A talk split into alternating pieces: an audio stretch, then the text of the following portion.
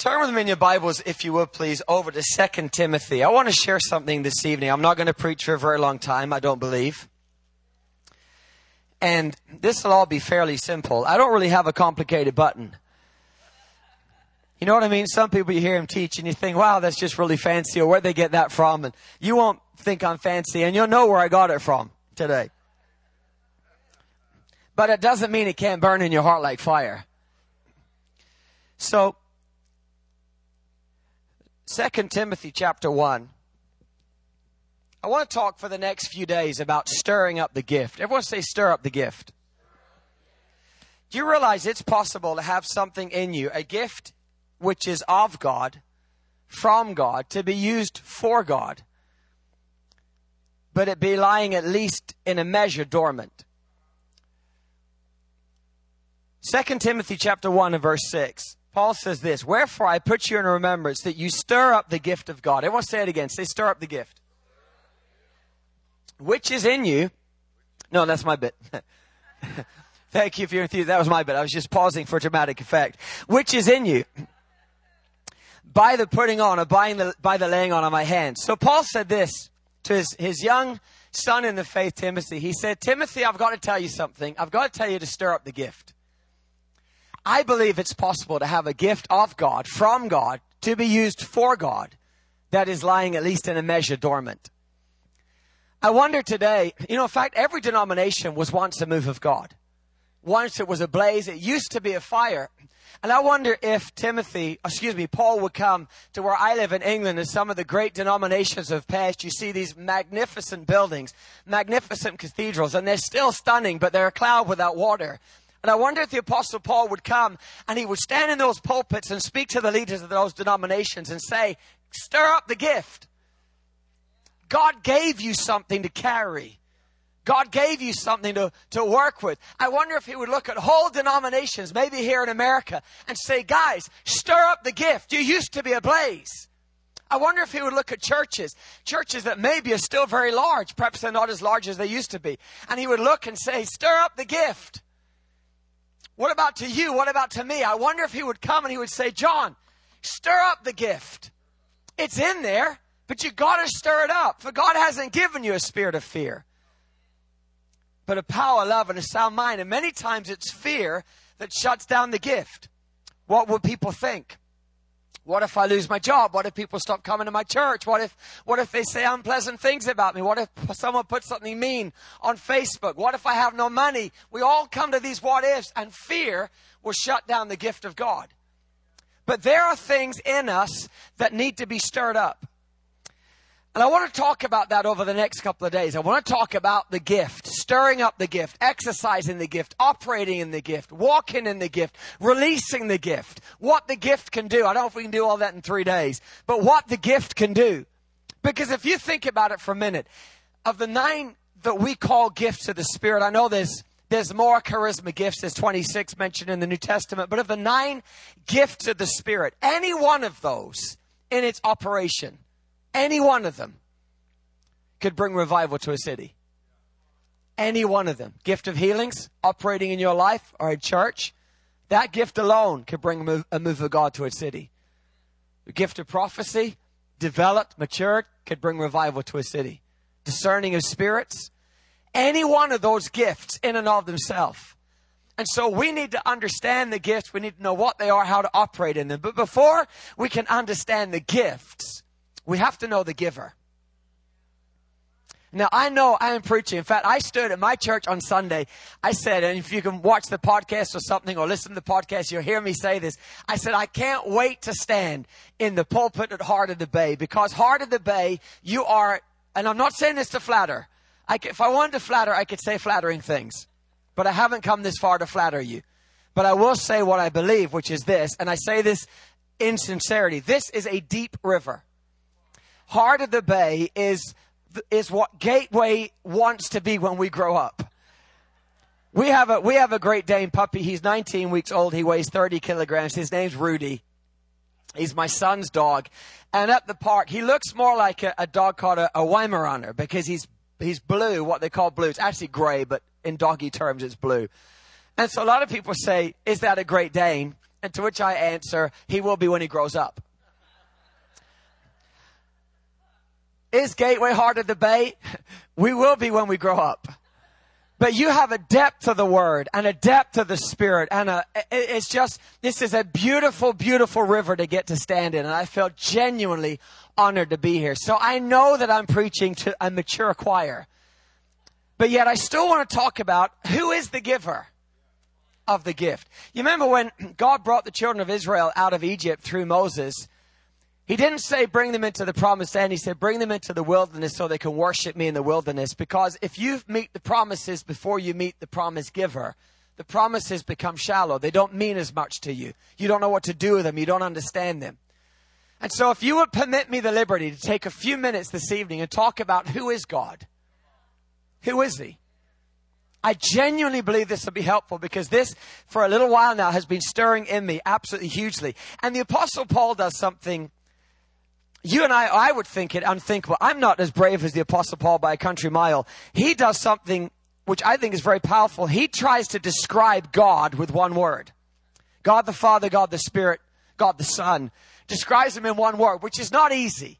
Because if I was trying to describe God, I'd say, okay, um, all right, I kind of going to wax poetic and say he's the lily of the valley, he's the bright morning star, he's the he's the son of the morning, he's the rose of Sharon. He's you could kind of go that way, or you could kind of go a little more. Okay, this is what he does. He's a redeemer, he's a deliverer, he's a, a water walker, he's a he's a fish grower. He's you could kind of go down that road or, or you could go a little more affectionate and say he's my hero, he's my best friend, he's, he's my comforter, he's my, ca-. how do you describe God with one word? I can't even describe Angela with one word. That's my wife. That takes me a long time. I just wrote a Valentine's Day card and left it with her. Killer brownie points right there, I'm telling you. Nailed it. Nailed it. Left the Valentine's Day card. Hint, hint for those of you that have yet brought your Valentine's Day card. It took me paragraphs to say what I want. Paul attempts the unattemptable. And he says this, and you'll find this in 2 Corinthians chapter 13. He says this. He says, let me, let me describe God. If there's, if there's one thing that you need to know about Jesus, he says this in the very last verse of 2 Corinthians 13. He said, you need to know about the grace of our Lord Jesus Christ. You think of all the things that, that Jesus has done. All the things he did for us. All the th- he's lion and lamb. He's slain before the foundation of the world. He's, he's the word of God made flesh. But if you know nothing else about Jesus, you've got to know his grace. Everything he did for you, everything he did for me, it comes out of his grace. And above every other characteristic, Paul said, Jesus is gracious. By grace are you saved through faith, and that not of yourselves. It is the gift of God, not of works, lest any man should boast. Jesus hanging on the cross, that was grace hanging there. Jesus feeding people that were hungry. That was grace that did that. Jesus lifting Peter up out of the water when he was sinking. That was grace. Jesus raising Lazarus from the dead. That was grace personified. Grace in the flesh is Jesus Christ. And to spend time with Jesus is to be around amazing grace. His throne is a, aren't you glad you approach a throne called grace? Not a throne called judgment, not a throne called bondage, not a throne called rules and regulations, but a throne called grace. And every time you get on your knees and you come into the presence of Jesus, you know His grace is sufficient for you. If you're anything like me, I feel like I've taxed that grace. I've tested that grace, but I can tell you I haven't because His grace is greater than my sin. And to know Jesus, you have to know His grace. It just blows me away. He said, The grace of our Lord Jesus Christ. Now, He said to the Father, This is what you got to know about your Father His love. For God so loved the world that he gave his only begotten son that whoever believes in him will not perish but have everlasting life. And it's amazing how even in churches like yours and churches like mine, we still, if we're not careful, default to a God who is a little bit mad at us, but thank God for the grace of Jesus that we escape the lightning bolt, but God is He's frustrated with us. He's just waiting to that moment where he can open a vial or a scroll or a, send a horse with a rider and a green sword and, and, and he's just itching to release that judgment because he's a, he's an vengeful God. And no, my friend. Paul said, you've got to, if you know nothing else about your father, you've got to know he loves you. He loves you just as you are. He loved you when you were dead in your sins. He came and he found you and he called you by name. Before you were formed in the womb, he chose you. Levi and I were talking the other day and I said, son, I said, he and I go for a lot of night walks and, and that's kind of part of our hangout time. And, and I said, he said, dad, what do you think I'm going to be when I grow up? And I said, well, I can see several different things in you. I said, I could, you know, I, I could see you going down this road and, he said, but also I see a lot of, you know, your personality be really suited to that. But I said, Levi, reality, you've got two dads. And that question you're asking, you're asking the wrong dad. Because your Father in heaven, He was the one that formed you and called you before you were even in the womb. And I have the great joy and the great privilege of shepherding your heart and teaching you to know Him and teaching you to love Him. But at some moment, you let go of my hand, you hold on to His because He knows your end from your beginning. And whatever He calls you to do, son, I will champion your cause every day that I have breath. But that question is between you and your Father. My friend, God loves you. He loves you. That song that they wrote up at Bethel, He doesn't give His heart in pieces.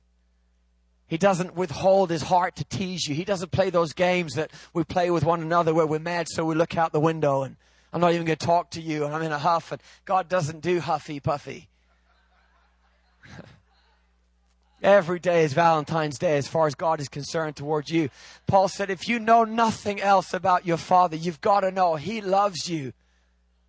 David said this of God. He said, Lord, keep me as the apple of your eye. He didn't say, make me the apple. I know you're mad at me, but one, he said, no, Lord, keep me as the apple of your eye. And the Bible declares of a child of God, he that touches you, touches the apple of his eye. And I'm convinced that nothing can separate us from the love of God. Height nor depth, America, Europe, principality, power, heaven, hell, riches, poverty. Nothing can separate you from the love of God. He loves you. And that has to be the foundation of all your theology. And everything else you know is that the great I am is on your side. And He loves you. And He believes in you. He loves it when you wake up. He's excited when you talk to Him. His heart hurts when you ignore him. He wants to be with you. He is your father. And if we being evil know how to give good gifts to our children, how much more will our father which is in heaven give the Holy Spirit to them that ask him? And while we're talking about the Holy Spirit, Paul said this. He said, my goodness, you've got to know the grace of Jesus. If I could describe Jesus in one word, it would be grace. If I could describe the Father in one word, it would be love. God doesn't have love, He is love. He has power, but He is love. And He said, Now, the Holy Spirit, let me tell you about the Holy Spirit. If there's one thing you need to know about the Holy Spirit, it's His communion, it's His friendship. He wants to be your friend. Jesus wants to be gracious to you. God the Father wants to pour his love out on you, and the Holy Spirit wants to be your very, very closest friend. He said, You've got to know the communion of the Holy Spirit. The word communion means fellowship and means sharing together, it means participation. You know, the Holy Spirit wants to participate with you every moment of every day. I love the analogy given of the Lord Jesus when the Holy when he was baptized of John in the water, and John said, "Behold, the Lamb of God which taketh away the sins of the world." And Jesus came to be baptized, and John said, "I can't baptize you. I need to be baptized by you." And Jesus said, "No, it's a good thing. Let's do it." And so Jesus went down in the water, and when he came up and he prayed, the heaven was open, and a voice came from heaven saying, "This is my beloved Son, in whom I'm well pleased." And the Holy Spirit came and rested on his shoulder like a dove. And the Bible says that the dove didn't leave. How do you walk around with the dove on your shoulder and the dove not leave? Seriously, I mean, how'd you do that? How'd you, every step you take, you take with the dove in mind. Will this please the dove?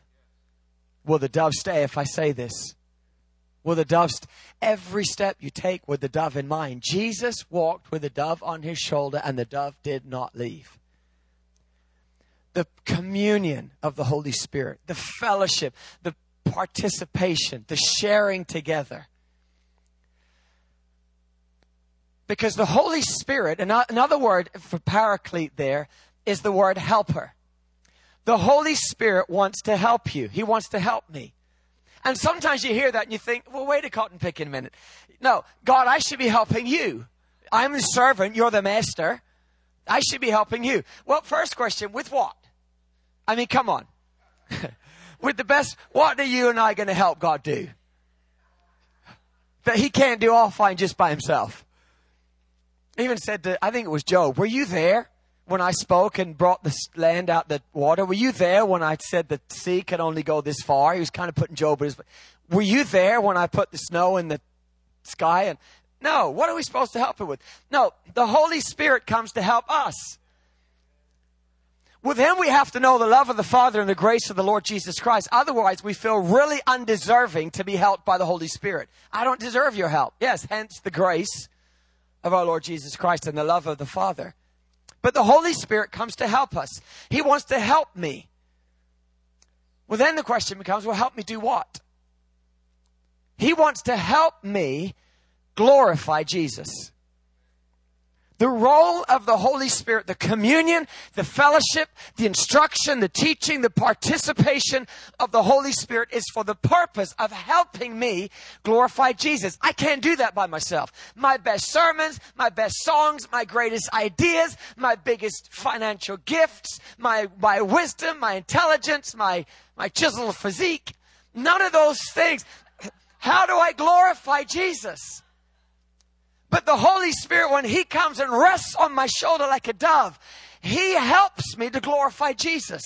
He helps me to honor the King. He helps me to, to demonstrate to Jesus who's magnificent. But the sad truth is, my friend, the Holy Spirit helps some people more than He helps other people. For the reason that some people are listening and other people are not. See, Jesus said that the Holy Spirit will be another helper. That word another means numerically different, but exactly the same. Question Did Jesus help everybody the same? No. There were some people that Jesus tried to help, but they wouldn't let him. Jesus had 12 disciples. He could have had 13. In, in, you know, in kind of Western culture, 13 is an unlucky number. It's not. There's nothing unlucky about the number 13. It's just a number like any other number. Jesus called the 13th disciple, or, or, put it this way, gave opportunity to a 13th disciple. A, a, rich young man came to him one day and Jesus said, Lord, how can I um, have eternal life? And Jesus said, go sell everything you have and follow me. And the young man went away sad because he valued his possessions more than he valued Jesus. And the Bible says, and Jesus was sad. But he didn't go running after and said, "Oh, okay, all right, that didn't work. Um, all right, that was a little hard. Okay, let's let's tone it down a notch. Just sell a little bit, you know, keep some, and maybe just lose one of the cars and and you know a chariot or two, and you know keep a couple of horses and a, a tunic. But no, no, no. Jesus gave him the opportunity. We never hear of that young man again. Maybe he was supposed to be the one to replace Judas the son of perdition. We don't know that. They cast lots and picked someone else because there needed to be 12. Maybe he was the one. Whatever it was, Jesus called him and he said no. And so the disciples were helped in an incredible way. You think about this for a minute. Think about Peter's first sermon. You find it in Acts chapter 2. Peter standing up with the eleven said, These aren't drunk as you suppose, things but the third hour of the day. But this is that which is spoken by the prophet Joel. It shall come to pass in the last days, saith God, I'll pour out of my spirit upon all flesh, and your sons and daughters will prophesy. He goes on and on, he preaches his sermon, and at the end, 3,000 people are saved. Just the men. Because in those days, they only counted the men. So 3,000 men. The next day, Peter and someone else are going to pray and they go past the, the gate of the temple and there's a man there that was asking for money and they said, silver and gold have I none, but such as I have, I give you in the name of Jesus Christ of Nazareth, rise up and walk. And he took him by the hand and lifted him up. His feet and ankle bones received strength and he went walking and leaping and praising God. And another 5,000 people are saved, just the men. So at least 8,000 people were born again in Peter's first couple of days of ministry. Peter was a spectacular evangelist. He was an incredible fisher of men.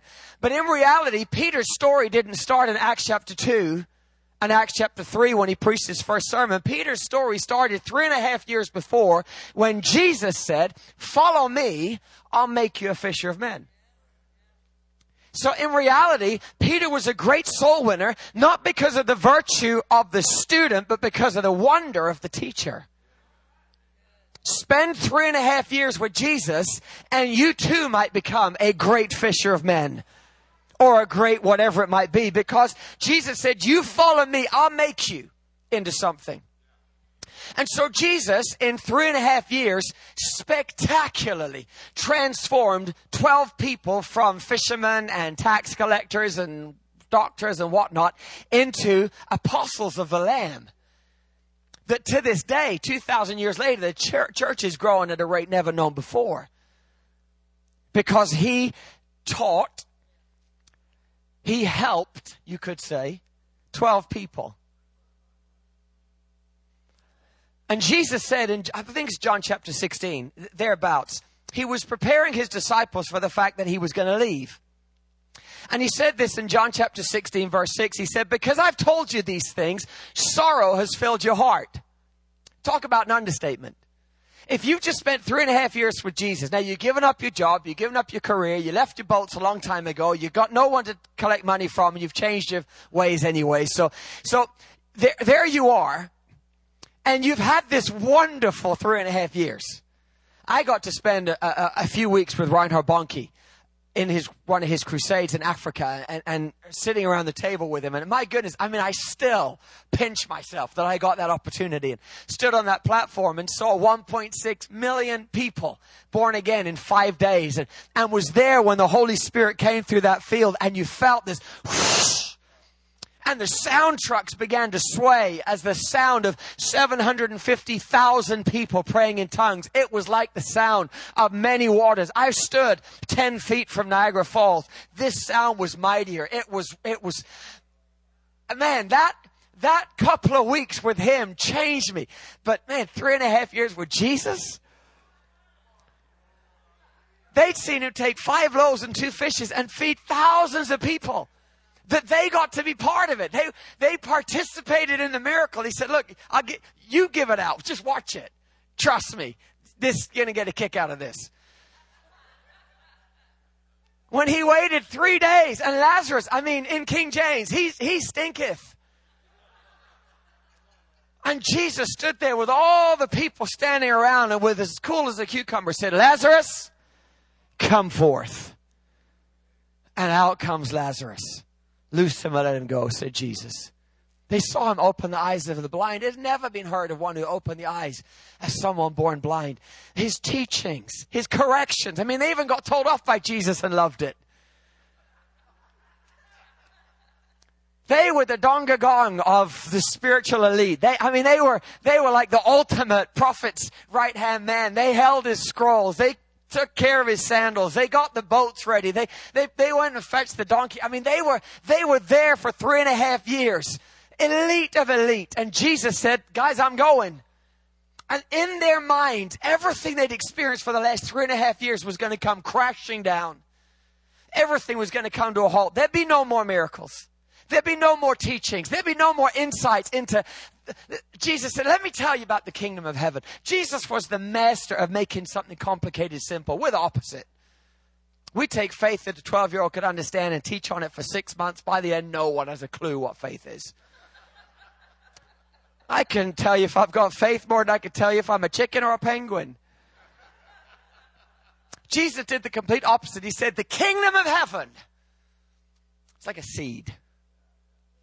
So let me tell you, the kingdom of heaven it's like a lady looking for a coin. All that in their mind was over. No more revelation. No more insight. No more miracles. No more supernatural provision. No more growth. No more leaving Jesus' presence and, and casting out demons and healing the sick and then getting to come back and, and tell them all about it. No more help when they couldn't cast the demon out of someone, but Jesus did it with his eyes closed. They said, Lord, why couldn't we do it? And he said, well, this kind only comes out by prayer and fasting. They'd never know again how to cast out a demon they couldn't cast out in their minds. And Jesus said in John chapter 16, verse 6, Because I've told you these things, sorrow has filled your heart. But if I don't go, the Holy Spirit won't come. But it will be better for you if I go. Because if I go, I will send the Holy Spirit to you. And he will take what's mine and show it to you. Jesus even said, There's so much I want to tell you, but you can't bear it now. But when He has come, because Jesus said, everything that I have been to you, the Holy Spirit will be to you. Because in reality, Jesus helped some people more than other people. Because Jesus was a great helper unless He was helping someone else. Because Jesus could only be in one place at one time. So if He's over helping me in Birmingham, what are you guys going to do? You're going to wait till He comes back. Because Jesus, in that moment, couldn't be in San Francisco and Birmingham at the same time. But the Holy Spirit, He'll not only be with you, Jesus said, He'll be in you. He'll be in you. He'll never leave you. He'll never forsake you. And He will help you glorify me. This is why the Bible gives the admonition. If you got an ear, hear what the Spirit is saying. Trust me, He's saying. So if you find an area in your life where there is not fruitfulness, it lets you know you've discovered an area where you are not allowing the Holy Spirit to speak because He know his, knows His way out of every pickle. There is no problem He can't solve. There is no city He can't save. There's no disease He can't cure. Come on. There's no childhood trauma he can't deliver you from and, and, and renew you in. I was saying to Pastor Mark, I just got back from Thailand like eight days ago. And my translator is a, is a young man named Dakota, and he was one of the boy soldiers. And he was rescued out of that life, and he's told some of the stories, and it is, it's devastating. They were uh, five, six years old. They were either kidnapped or sold into the drug armies and those boy soldiers were used for several things. One of them was to find the landmines in in the drug fields. Well, you can imagine how they, they would just walk through in a line, 100 boys, and they'd find all the landmines. And I don't need to go into any details to what that would entail. They would pull them out. The, their, their captains of their army, whatever you'd call them, they'd pull them out once a month. So the first day of the month, they'd line up 100 boys and they would shoot one of them just to keep the rest of them in line. You and I would think with our Western mindset that you would never recover from that. Psychologically, there's no, there's no coming back from that. We would think.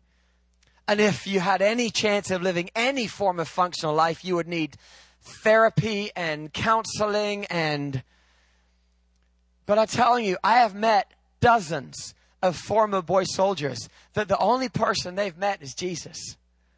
And the power of God to redeem a life and these young men are married, they are fathers, and they're doing a good job as husbands, and they're doing a good job as dads, and they're running ministries, and they're serving, and they're leading, and they're full of the joy of the Lord, and they're not hung up on their past. They are excited about, about God. They are alive in every sense of the word.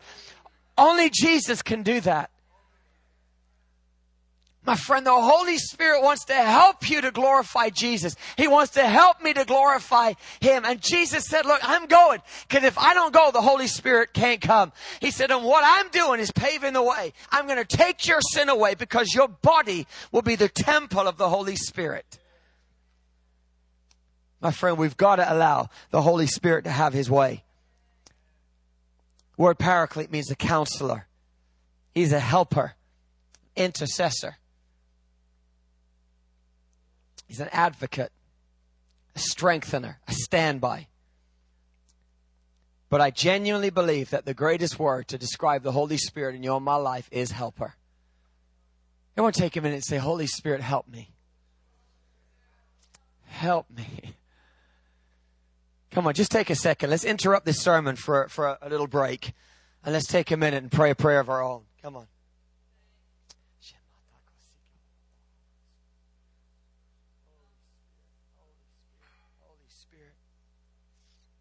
See, the Holy Spirit's not going to save the world for you. He's not going to pray for you. He's not going to study for you or walk in love for you, but He will certainly help you to do it. He absolutely will help you to do it.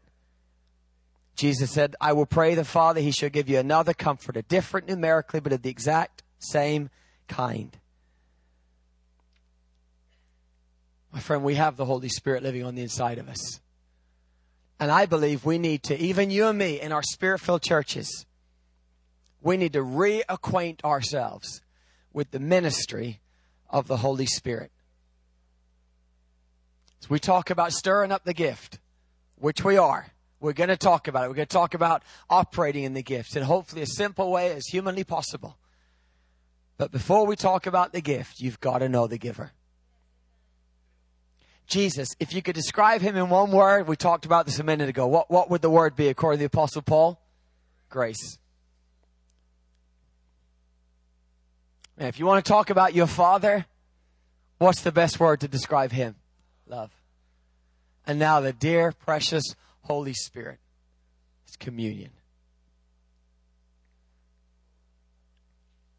So when you approach Jesus, don't act like you've got to earn something. Don't do that. Because he's so gracious. If, if God could be offended, I believe that would almost offend his, his very nature. Don't act like we just have to deserve it or have to earn it or disqualified it because we've made a mistake. No, he, he's so gracious, it's un, unspeakable. And when you approach the Father, don't approach him as if he's mad at you. Don't, don't come groveling. Come boldly before the throne of grace because your Father in heaven loves you more than you and I will ever be able to comprehend. Don't, don't do that to him any, any healthy natural father with a healthy relationship with their child would be devastated if their child questioned, Dad, do you love me? Do you, you know, no, of course I do, son. How could you, how could you ever think I don't love you? I love that meme. It was going around on Facebook a little while ago. Religion says I screwed up. Dad's going to kill me. Relationship says I screwed up. I need to talk to dad. My friend, it's the, it's the latter with God. I messed up. God, I need to talk to you. I believe we almost would, would offend his senses to question his love. And the Holy Spirit, don't ignore him. Don't do that to him. Don't, don't, don't offend him that way by ignoring him and by shutting him out and going about your day and going about your business and going about your morning and your commute to work and your and your marriage and your parenting and your, your ministry and your worship and, and, and we ignore him and we do it all in our own strength and Jesus I love you Jesus I'm going to live for you and Jesus I burn for you and and the Holy Spirit saying great but let me help you. Let me, you, you can't glorify him without you. Jesus told you I'll glorify him I'm the one that does all that. John, listen to me because I'm trying to tell you, you need to do this. That's what will glorify him. You need to go here. That's what will glorify him. Don't shut the Holy Spirit out. I was with a pastor recently in Texas, and I was preaching at his, uh, his church, and he was talking about, well, we got to talking about Kathryn Kuhlman. She was an interesting character. She died before I was born. Sadly, I never got to be in one of her meetings. But watching her video, she was odd. Quirky, one might say. and she'd float out in her little glass slippers, her long dresses, and hello there, have you been waiting for me? And you know, point her bony finger and with a fake accent and all these things. She was odd. Let's be honest, she was odd. But when she walked in a room, the Holy Spirit walked in with her. And this pastor who was fairly newly saved, actually he's from California, lives in Texas now, but she was somewhere over here. And he said, I walked in those meetings somewhat skeptical about the whole thing. he said, John, he's now however old he is, his late 60s. He said, I've been pastoring for 40 plus years. He said, I have never seen since the miracles that I saw in that woman's meeting. And she said, as she would talk and the Holy Spirit would come and fill that room and cancers would just disappear and, and eyes would open. He said, John, the, there were, the wheelchairs were, were deep, three deep, all across the platform. What, what did she know? Was she born under a lucky star? Was she? Because she used to say this whole time. She said, Any one of you can have what I have. It would take her five minutes to say that sentence, but any one of you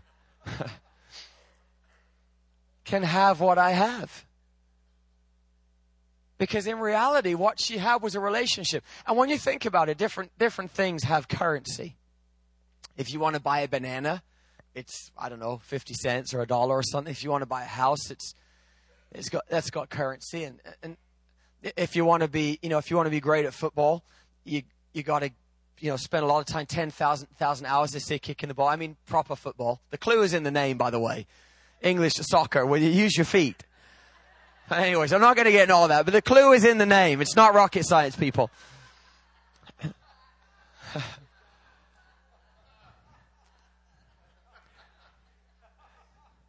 Anyway, back to point. Relationships have a currency too. You can't buy a relationship. That's a very shallow. We won't go into details of their type of relationship you buy, but it's very shallow. You're paying for a relationship. The currency of a relationship is time. We we became better friends today because we spent a couple hours talking, and so we're closer than we were before because we spent more time together The person I am closest with on the planet in human form is Angela. Because I've no one I spent more time with than Angela. The currency of every relationship is time. The currency of your relationship with the Holy Spirit is time. I remember hearing Lynne Hammond say years ago, in fact, I watched the video again on the airplane coming over, where she said, God said to me, I can do anything in your life. Change any relationship, do anything in your church, any up anything if you'll just give me one thing, and that one thing is time. So we can talk about the gifts, and we will. But really, first we got to know the giver and spend time with the giver. The grace of our Lord Jesus Christ, the love of God, and the fellowship of the Holy Spirit. So, can we take just a minute this evening? We're we got we got plenty of time. We're not going to be long this evening. We've got several more nights to spend together. And Rome wasn't built in a day. But let's take a few minutes and encounter the Holy Spirit. Can we do that? It'd be a crying shame to talk about him all night long and then say, okay, let's go home. Anyone, anyone Starbucks? No. No, we've made that mistake too many times. Let's not make that one tonight because Jesus said specifically regarding the Holy Spirit, you have not because you ask not simplest mistake we make regarding the Holy Spirit is exactly that. You have not because you ask not. Therefore, you have because you ask. So let's ask. Can we close our eyes for a minute? Sir, would you mind coming up to the keyboard? Could you just play something just kind of slow, block chords? And in fact, you know what? We, might even do this. This might be a good idea because sometimes we get stuck in, a, stuck in our seat. You know what I mean? Seats are lovely. But on that great last day of the feast, Jesus stood and he cried, saying, If anyone's thirsty, sit there, I'll come to your seat. Don't move, I got this covered. No, he didn't, he didn't say say. He said, If you're thirsty, come, come and come to me. And there's something symbolic about leaving a seat that says this I'm leaving one way, I'm coming back another way.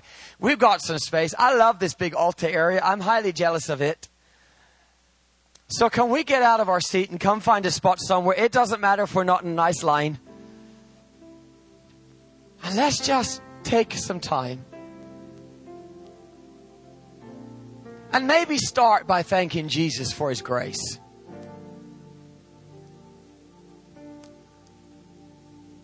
Jesus said, I'm the way. He said, if you want to come to the Father, come through me.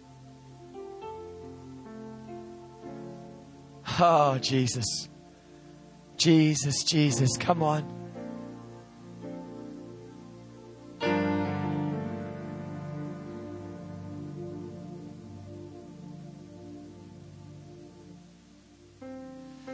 Jesus, Jesus, Jesus, Jesus, Jesus. Your grace, it amazes me. Why would you love me like that, Lord? Why would you pay my price?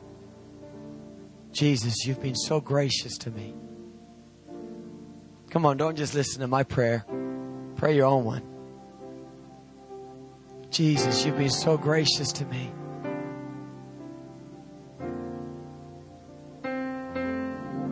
So gracious to me, Lord Jesus. Father, you love me. Thank you that you love me. Thank you that you love me. And Father, can I say, I love you too? I really, really do. I love you too. I love everything about you. I love everything about you. Father, I always will. And I long for the day when I stand in heaven and I see you. See you face to face. Jesus, you're my hero.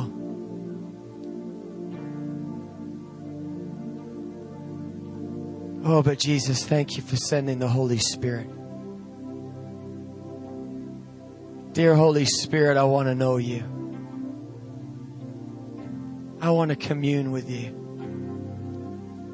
Please forgive me. So many times I've been too busy to listen. And I've tried to perfect in my flesh what can only be done by the Spirit. Dear Holy Spirit, I know it's not by might, it's not by power, but it will be by you. That when the enemy comes in like a flood, sir, it's you that raises up a standard against him. I know I have no power of my own. Holy Spirit, anoint me, please, to glorify Jesus. That his kingdom would come, that his will would be done.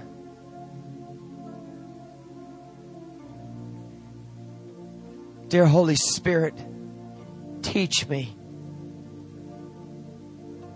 I give you permission to correct me. Holy Spirit, I don't know how to pray as I ought. Make intercession for me according to the will of God.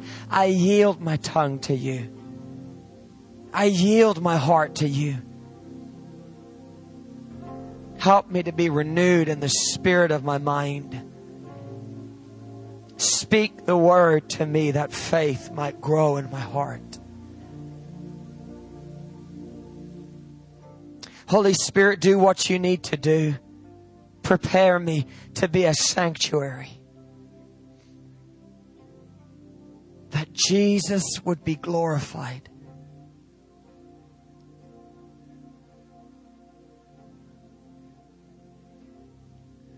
Oh, Jesus.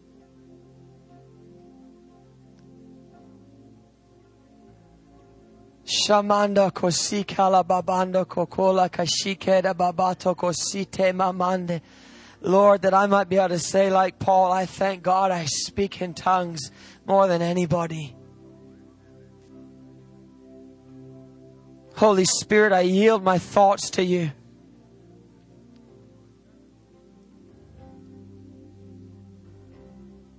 Oh. I know that you are the spirit of power. You are the spirit of love. Lord, you make me bold. Holy Spirit, make me bold that I might be strong in the Lord and in the power of His might. Lord, strengthen me. Strengthen me to stand in this world and at this time and unashamedly and unreservedly live for Jesus Christ. Holy Spirit, take my feet and cause them to be beautiful bringing glad tidings. Let my tongue be like a pen, the pen of the ready writer, and write God's word on people's hearts. Holy Spirit, give gifts to people through my life. Lord, I yield myself to you. Give gifts of healing, words of insight, words that would encourage. Dear Holy Spirit, please let me be found ready. Let me be found with an ear to hear what you're saying. Let me be full. Holy Spirit, please fill us. You know, my friend, there's one baptism, but there's many fillings. They were filled in Acts chapter 2 and they were filled again in Acts chapter 4. My question is, are you full? Not just in your theology, but in your experience. In reality, are you full? Are you full? Holy Spirit, fill us. Fill us tonight. Fill us. Fill us. My friend, to the extent that you are full of God is to the degree that you will give out of God.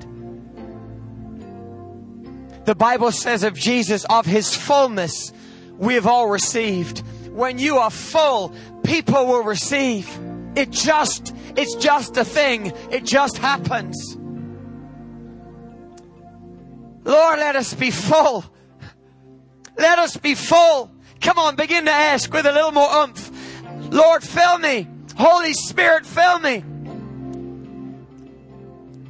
Oh, He doesn't fill you from afar. He fills you from within. He rises up. He rises up within you.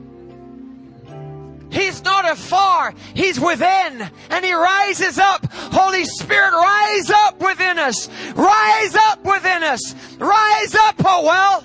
Rise up, oh river. Shamando kosikala babando kosinde. Zamalo koshinde. Lord, let this church be filled with the Holy Spirit. Let us be filled. Lord, even this physical building, let it be filled that when people walk through the doors, they will be filled with the Holy Spirit.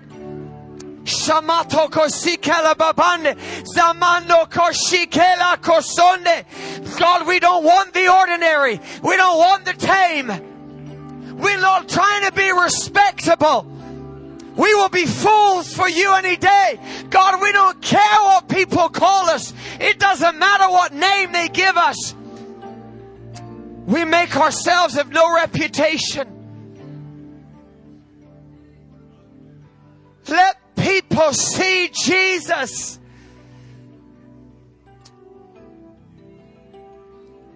Come on, press in a minute more. Press in a little bit more. Shamato kosikera babande koshinde, zambando koshikera babala kosonde, and they were all with one accord in one place. And suddenly there came a sound from heaven, and it filled the house. While they prayed and fasted, the Holy Spirit said, the Holy Spirit loves prayer. He loves prayer meetings. The book of Acts was prayer meetings that broke out into other things. It was prayer times that broke out into other stuff. That's why Jesus said, My house shall be called a house of prayer. Come on. Shakinda mamato kosikala babande. Shakiara mamande. Zabalo koshikena mamato kosinte. Zabalo koshikena mama. Onda koshikena mama do koshikela mamande. House of prayer. House of prayer. Shabbato kosikela mamande. Onda koshikela mamande. Zabalo koshikenda baba. Zokonde koshikenda baba to koshikela mamande. Zambando koshikela. Onda koshikela mama. We say we need another Pentecost. Pentecost was a prayer meeting. It was a prayer meeting that the Holy Spirit visited. That's what it was. Shabato koshikala mamato koshikela baba. Zokonde koshikela baban. Zambando koshikela mama tere. Jabato koshikela mama. Zokola koshikenda babato koshikela mamande. Lord, let us be filled. Let us be filled. Let us be filled. Shakonda kosikela mamato koshonde. Zabato koshikelo kosonde inde kachitete. Mando koshikelo kosonde. Ondo koshima. Come on, just a minute more. Just a minute more. Shibato kosikela mamando kosiada babande. Lord, let the glory rise. Let your glory rise. Let your glory rise. Stir up the gift, the Bible says. Stir up the gift. Stir up the gift. Shekite mamato kosikela zabato koshite te mamato stir stir stir stir stir stir up the gift. Shamato kosikela zambando koshikera zambando koshikera zabalo kotote. We stir, we stir like the angels stir in the waters of the glory. We stir the gift. We stir the gift. We stir the gift. We stir the gift. We stir the gift. Zamato koshi alababa. Zabato koshikere. Zabalo koshikere. Onde me ete shikete. Zabato koshikele. Zambando koshikente ma. Onda koshikela. Onde oshimatere. Zabato koshikete ma. Onde koshikela. Onda koshike. Zabato kosete te mata kasole. Jabando koshikela. Bambato koshiken. Zambando koshikela. Zambado koshiken. Zamba oh, te ma azo de me deke. Me de making a place. Making a place where the waters are stirred. Making a place of stirred waters. Stirred waters. Stirred waters. Stirring the waters. Site me teke. We're stirring waters. Stirring waters. Shimbate kosiked. Zamando koshite. Zamonde. And then we get in. Then we get in the waters. Shamato kosik. Then we get in. Soboto koshike, mamato koshike, zamba o te te me te ke shitende, onda mama, onde mbende, onde nene, onde ke shinte, onda mambade, onde mbende koshike. Oh, and it won't be like before. It won't be like before. It won't be hard like before. You won't labor like before. It'll just be waters that are stirred. And those that get in the waters will be healed. Semato koshike onde made te mato kondende onde bende koshinte onde mamada a healing gift. And a healing gift is being stirred. A gift of the miraculous. Ende moto koshinte ende zabalo kotonde ende te keshite zamato koshinde e eh, mandora koshinde zabalo koshinte mbanda onda mamato koshi koshikende baba andoro te te keshinte. Zambandende ndamalo koshinde. Onde mbende manatatete oshembando kosikenda mande. Zambande nde mamate onde mato koshinde zambatonde zambambate and we will stand and see the salvation of our God. We will stand and see it like witnesses like witnesses we will talk of the things that we've seen and that we've heard and amato koshikelaba Oh, and it will be the Lord's doing, but marvelous in our eyes.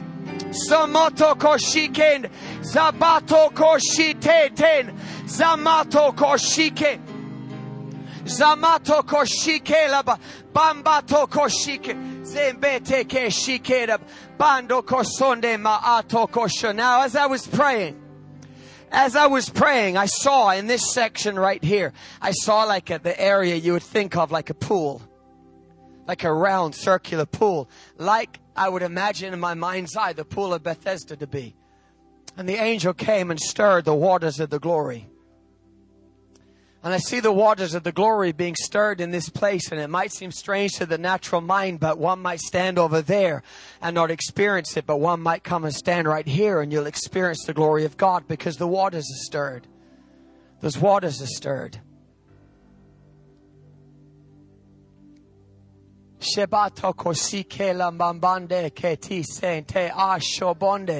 And I, I see that more miracles, more healings used to occur. They used to occur.